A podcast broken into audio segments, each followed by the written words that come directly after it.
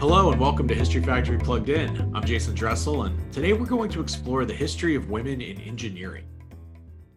Since March is Women's History Month, it seemed like a good time for us to talk about a topic that was already on our radar to cover this year, and that's some of the historic context for the gender inequality that has continued to persist in a number of STEM related fields like engineering.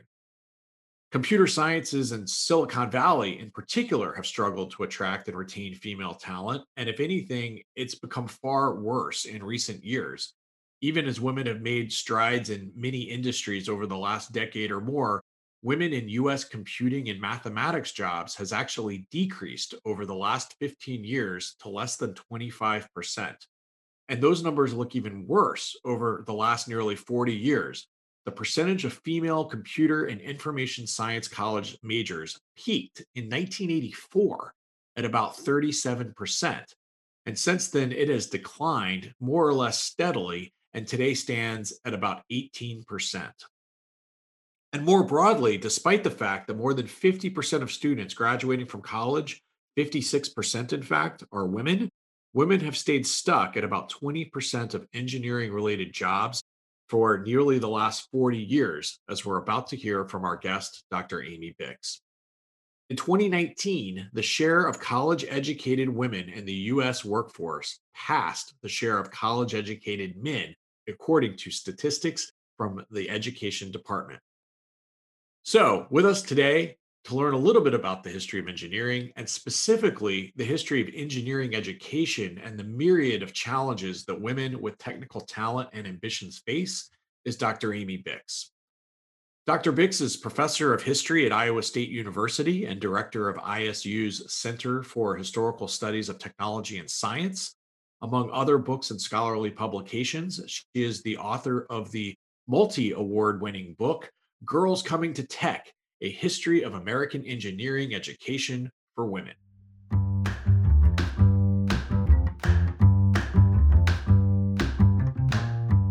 Amy, welcome to History Factory Plugged In. Thanks for joining us. Thank you for having me. Well, Amy, you've you've studied uh, the history of of women, uh, particularly through the fields of, of engineering and, and other technical fields. And maybe we can just start with a, a broad question of how would you summarize the narrative arc, if you will, of the history of women's progress and setbacks in engineering and technical fields?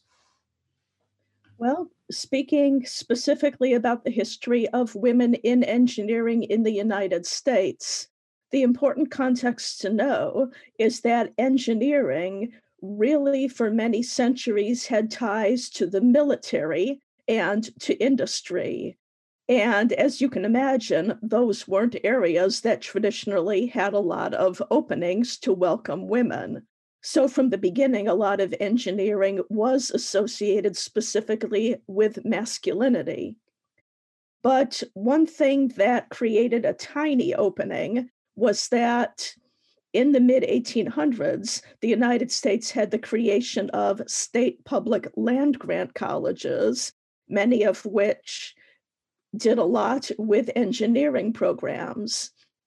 And most of those land grant schools were coeducational. So at the very end of the 1800s and the early 1900s, you have just a handful of women getting into studying engineering at those public land grant schools. A couple of the earliest ones are at my own school, as it was then known, Iowa State College, in the 1890s. And you have a few other women in engineering at places like Cornell and Ohio State. But they're really doing it as individuals, one at a time. They don't know enough other women engineers to even really talk to. And as you can imagine, they had a pretty rough time because everyone basically assumed that engineering was a field for men. So, a lot of the press coverage of that handful of women engineers talks about women invading men's field. That's the word they use over and over again, talking about these first women engineers as invaders in an area that everyone assumes should be for men. The thing that really changes that is World War II. Most people have heard of Rosie the Riveter, the women who worked on the assembly lines in factories in World War II. What people don't always realize is that those same factories were facing a manpower shortage in the engineering shop. So all of a sudden, employers were begging to hire women engineers, and they realized there was only this handful of them out there. So World War II actually started some crash programs by government and industry and universities to give women some really quick training in engineering so they could go help out and win the war. So, one of the big programs, again, was at my school, Iowa State College. They were part of a program by the Curtiss Wright Airplane Company that aimed to give about 700 women a nine month crash course in aeronautical engineering so they could go be engineering assistants in the Curtiss Wright factories. So after World War II was over, it's not like everything changed overnight, but it's not coincidence that over subsequent decades, things started to open up a little bit more. Specifically, some prestigious engineering schools that had traditionally been all male decided or were pressured to begin admitting women. One of the best examples is Georgia Tech. They'd been all male for years, and the mentality there very much associated engineering and scientific excellence with masculinity. But because they were a public university, they ran into a test case in the 1950s. A high school woman in Georgia who wanted to study engineering, she literally had no place to go in her home state because Georgia Tech was all male. And some of the women's groups in Atlanta started raising questions. And as it happened, the president of Georgia Tech was sympathetic because his wife and daughter were actually technically minded. So eventually, the Georgia Tech Board of Regents agreed under that pressure to start admitting women in the 1950s under very limited circumstances the first women, the first generations of women to come to Georgia Tech, they had a pretty rough time. There were all sorts of jokes and teasing and what we would call harassment, but it opened things up. The next really interesting case is Caltech. Because Caltech was private, they didn't face the same pressure as Georgia Tech. Instead, what happened at Caltech in the 60s is that their all male classes of undergraduates started getting restless. They didn't have anybody to go on dates with. And they called Caltech Millikan's Monastery. They said mm. Caltech turns out brilliant scientists and engineers who are social idiots, who have no idea how to talk to women. And so they promised that if Caltech opened things up by admitting women, male students would be better behaved, they would dress better. They even said male students would stop smoking marijuana if women came because they'd be less bored. And Caltech was worried about losing male students to co ed schools like Berkeley. This is the same period when other all male schools like Princeton were starting to open up. So Caltech went co ed at the end of the 60s. Other schools, MIT, they'd been officially coeducational for a good part of their history, but in the 70s, they started admitting more women. And in the 70s and 80s, you started to see more universities creating programs to encourage and support women in engineering.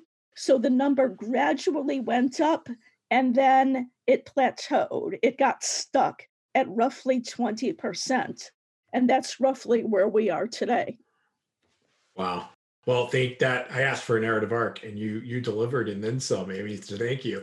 Um, two, two, two thoughts and follow up questions on that. First, uh, one thought is it's interesting how a lot of the sort of hinge points in that story were still women being given opportunities, but really as a consequence of essentially the needs of men, for lack of a better term of putting it, right? So, in the context of World War II, um, and in the context of the notion that having um, more women in the culture would therefore improve the status of the man.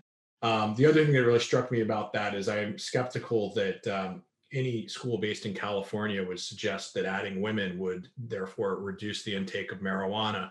But maybe that's just my own bias. Um, um, so I'll, I'll move off of that. But the other thing that I wanted to ask you, Amy, is you're you're you're mentioning of women who would go into the field of engineering when it was clearly a field where they were you know not even a minority but essentially non-existent in terms of the demographics was there some sort of commonality of of um, the the specific sort of fields of engineering that that women historically would be interested in?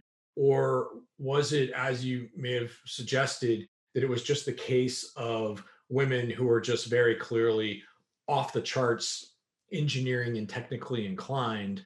I know in my own personal life when i know engineers they just are mechanically you know brilliant people often and was it is it a case of of that they were just natural performers with regard to engineering uh, potential or was there something that was gra- that, that they were gravitating towards in terms of how uh, engineering was going to make sense for them in their lives. Did that make sense as a question?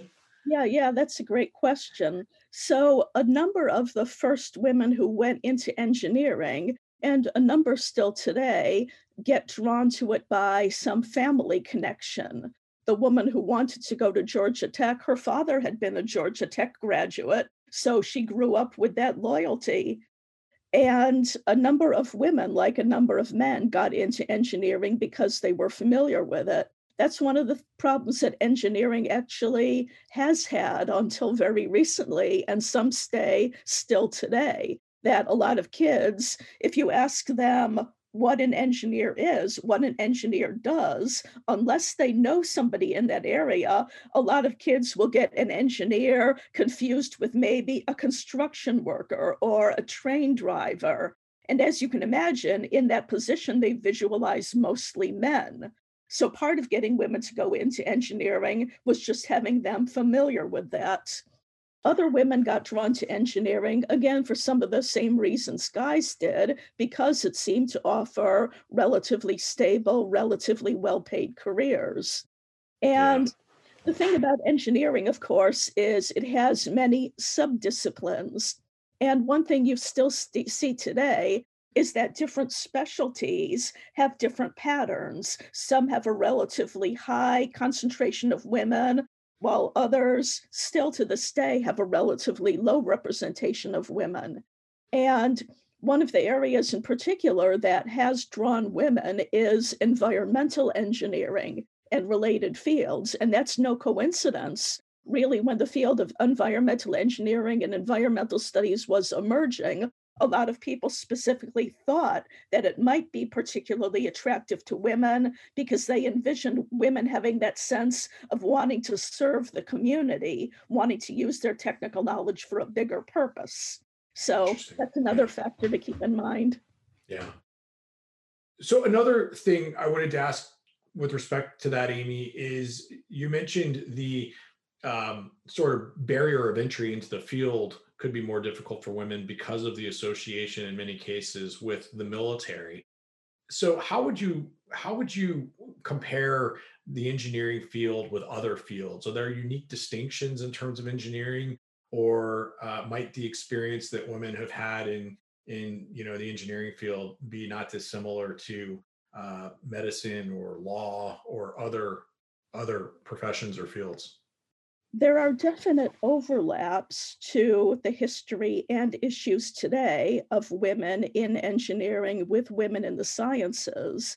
But I think overall it is a different historical pattern for precisely the reason that you mentioned. Engineering was so embedded in masculine fields of the military and industry and field work in the early 1800s, a lot of men in engineering didn't have a degree. You didn't need a degree back then. You just went out and started working on the Erie Canal or working in the Pennsylvania Railroad machine shop. And of course, women couldn't do that.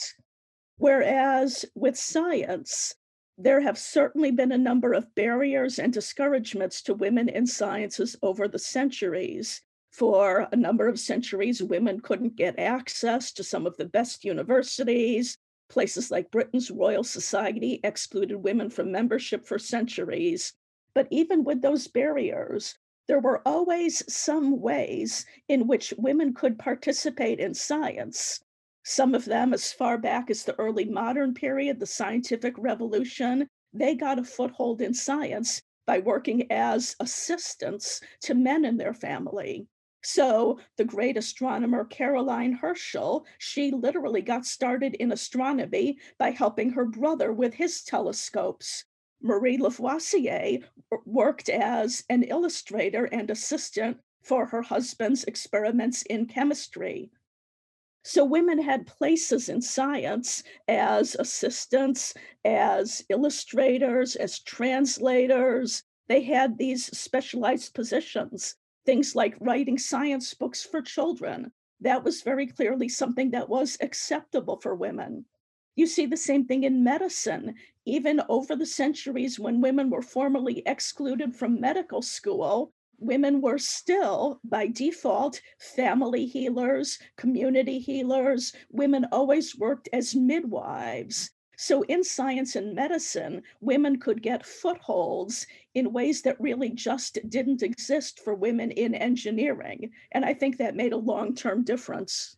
Yeah, that's a really, really interesting point another that, big, you, that you make. Yeah. Another big thing there is that when women's colleges got started in the United States in the 19th century, a number of women's colleges like Vassar and Mount Holyoke were very eager to create science departments. They wanted their female students to learn physics, to learn mathematics, to learn chemistry, but none of the women's colleges even thought about studying a women's engineering class because the profession was so identified with masculinity. So that's another key difference there.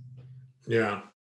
And not notwithstanding the argument that their presence somehow improves uh, the the competency of men, what what have been some of the key arguments in more recent history for why gender inequality in an industry like engineering is an undesirable attribute? Well, part of it simply is fairness. Again, engineering jobs can be fascinating, they can involve really interesting intellectual questions, and they also tend to be relatively dependable, relatively well paid jobs. So, giving women access to those employment opportunities is a matter of fairness, a matter of justice. More than that, there's the question about who does engineering, whether it makes a difference. One line that I often use with my students about science is the answers you get depend on the questions you ask. So, not always, you know, it's not like all women do science and engineering one way and all men do it another way. But patterns have shown that when you diversify a field, it opens up new questions and sometimes having a more diverse engineering team will just raise new issues that might not otherwise have even been thought of. So there are a lot of examples, a lot of researchers have documented how in some ways, certain biases can be literally built into systems. So, a classic example is cars and airbags where those systems were designed for car drivers who were basically men of a certain height and weight. Mm. And what that means is that women like me, who are five feet tall, we have to sit a lot closer to the steering wheel, which introduces a lot more physical risks, even mm. death, with the way those systems are designed. And now we're seeing all sorts of questions with computer algorithms. What sort of biases may have been built into those, and the importance of paying attention to that. So, all those are reasons to think about diversity in engineering and technical work. Hmm. Yeah, that's a great point. And, and sort of related to that, I know one of the areas that you've you've studied as part of this topic is the sort of association or correlation to gender identity and and i know in some of your work i believe you've you've connected that even to childhood experience and how iconography and pop culture and children's play and, and the kinds of toys that are oriented towards boys or girls ultimately affects gender identity, of course, but also um, discourages or promotes certain kinds of occupations. Um, so, curious on your perspective there on how pop culture and and children's play has perhaps um, held back women from being able to pursue engineering and other more technically related fields. Absolutely. So again, part the idea is that part of the way to get more women into engineering was to familiarize them with the field early on. And early in the 20th century, you had a number of toys on the market that were specifically intended to steer boys into engineering. The best example is the erector set, advertisements for erector sets literally used the tagline, Hello Boys. And the message to parents was you should buy your young son this set because then he'll begin tinkering, he'll begin building, and it will prepare him for a valuable career down the road as an engineer. And of course, there would have been plenty of young girls who maybe played around with their brother's erector set, but they weren't the target market. And it's really interesting to see how the gendering of scientific and technical toys continued over the decades. Mid 20th century, there was a pair of chemistry sets that were put out. They were absolutely identical inside, the same chemicals, the same experiments. But the cover of one showed two boys doing a fairly complicated experiment. And it was called something like Chemistry Set for Boys. And then the identical set, it also came with a pink cover that showed two young girls doing a much simpler experiment. And that was advertised as something like a lab technician's set for girls. Hmm. So the marketing makes it very, very clear what they had in mind as far as what girls and boys were supposed to be envisioning about what they would do with these sets and why the really interesting for, thing for me has been to see over about the last 15 years or so with what I call the movement to get more girls into STEM. There's been a whole entrepreneurial explosion of toys specifically designed to get more girls into engineering. And the best example of that, which some people may, may be familiar with, is a line of toys called GoldieBlox kits. And those were designed by a woman engineer specifically to get more girls interested in hands on tinkering. So they come with a story. The first one was about a young girl who wants to build a merry-go-round to spin her animal friends on a fun ride.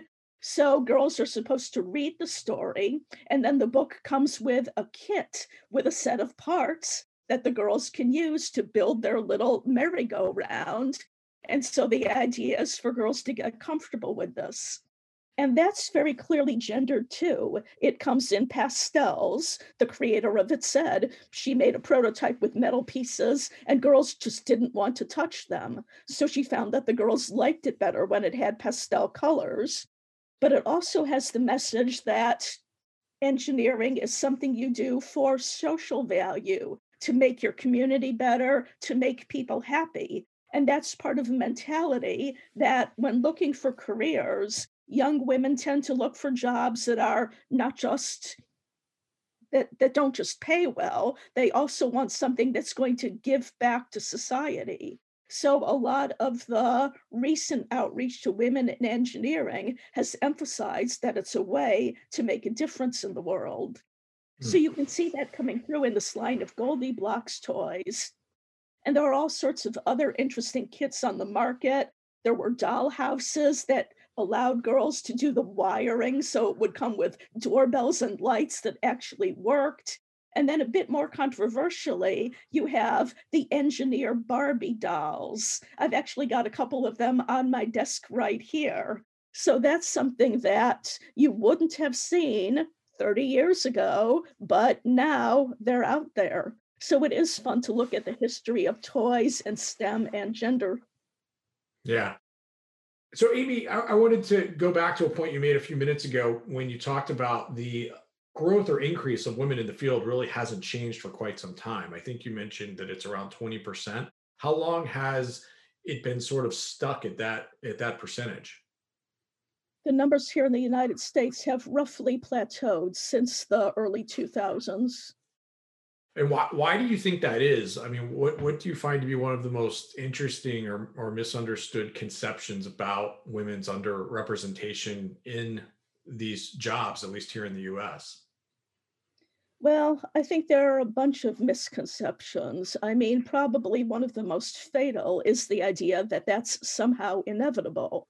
And the problem is when you look at other countries, some countries in Europe and even the Middle East, they actually have a higher percentage of women in engineering and technical jobs, which suggests that it's something cultural, that's not something simply inevitable or biological. So that's something important to keep in mind. Yeah. And people always ask, you know, what's the solution? And the problem is, if there were a nice, neat, simple, easy solution, we probably would have done it by now. And so part of the challenge is that some of the biggest barriers have now been eliminated or reduced. Universities that once literally wouldn't let a woman into classes, now you don't have that problem. Engineering societies that didn't appoint female members, now a number of them have women as presidents. So some of the most obvious barriers have gone, but unfortunately, what that means we're left with, in, in some ways, we're left with these more subtle questions that go back to the STEM world and gender. There are still plenty of very, very serious problems to deal with sexual harassment, discrimination. People have heard about that in Silicon Valley, in other places. But then there are also the more subtle questions, the questions of bias that discourage women and minorities more subtly from getting into these fields. And those are just by definition much harder to deal with. Yeah. And, and and based on your your research and and your your point that it's been relatively static here in the United States uh, for the last twenty years or so, would, are you optimistic or more pessimistic in terms of the the prospect for for that changing over the next decade or so? I wouldn't expect any radical jump unless something happens that I completely can't anticipate. I can't imagine something that would instantly double the number of women in engineering. I just don't see that happening.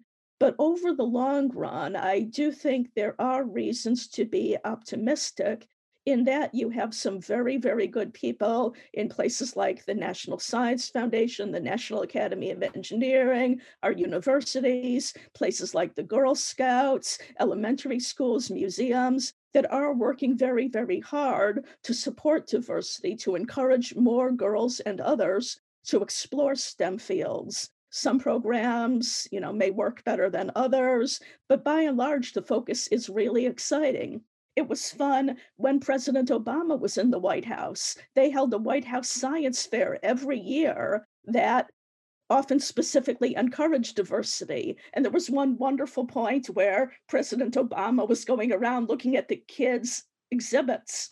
And there was a group of Girl Scouts that had built a little device to help people turn pages of books if they couldn't do that. And so President Obama was talking with the Girl Scouts about the nature of innovation. And one of them looked up at President Obama and said, Have you ever innovated anything? And he said, Yeah, one or two things. But it was really fun to have that focus on children and innovation and STEM and diversity. So I think that's what makes me optimistic that gradually change will continue to happen. Yeah, and are there, are there any leading indicators that you're aware of in that in that fashion? For instance, over the last decade, has there been an uptick in the number of uh, women uh, entering into engineering programs in colleges and universities, or an increase in uh, admission into the postgraduate programs? We're really sort of still in the middle of all that. One very exciting program that started a few years ago was a program called Girls Who Code, which was designed to get more young women doing hands on computer work around junior high school age. And so you're really seeing that cohort still moving forward. So I think the data isn't in, but I think the prospects are there. Computer science, that's such an interesting historical case because in some ways, women were among the first computer programmers. You had women doing computer work during World War II, back when they were big machines that filled an entire room with thousands of vacuum tubes. And coming out of that, you still had women working with computers. And then the number of women going into computers plunged in the 70s and 80s. And that's a complicated story. Some people think part of it is that more of the personal computers starting into the home started to get more boys doing the hands on computer playing around. And it got a geeky factor that tend to discourage girls. There's a whole bunch of stuff going on there, but that's a good case where we really realize that historical progress isn't permanent, that things can go backwards as well as forwards. So the number of women in computers plunged from something like 30% in the 70s down to really just about 10%. And so it's been a big battle to try to rebuild that. But I think we're really sort of in the middle of that process now. Yeah, and it's interesting. I wonder if there's a correlation there in the 80s, as you mentioned, with boys and video games. Mm-hmm. Absolutely. That's part of the whole connection there's a lot going on. I mean, that's a complicated story that a number of historians have been looking at. There are a bunch of things corporations started to look for, specific elements when they were hiring. They started to look for a bit of that geeky lone wolf engineer. And when you go in looking to hire a certain type of personality, that's who you're going to come out with. So there's a lot going on there. Yeah. Well, Amy, thank you so much for for sharing uh, your your perspective on a very uh, comp- complex uh, topic. So we appreciate your your insights. Thank you very much. Thank you.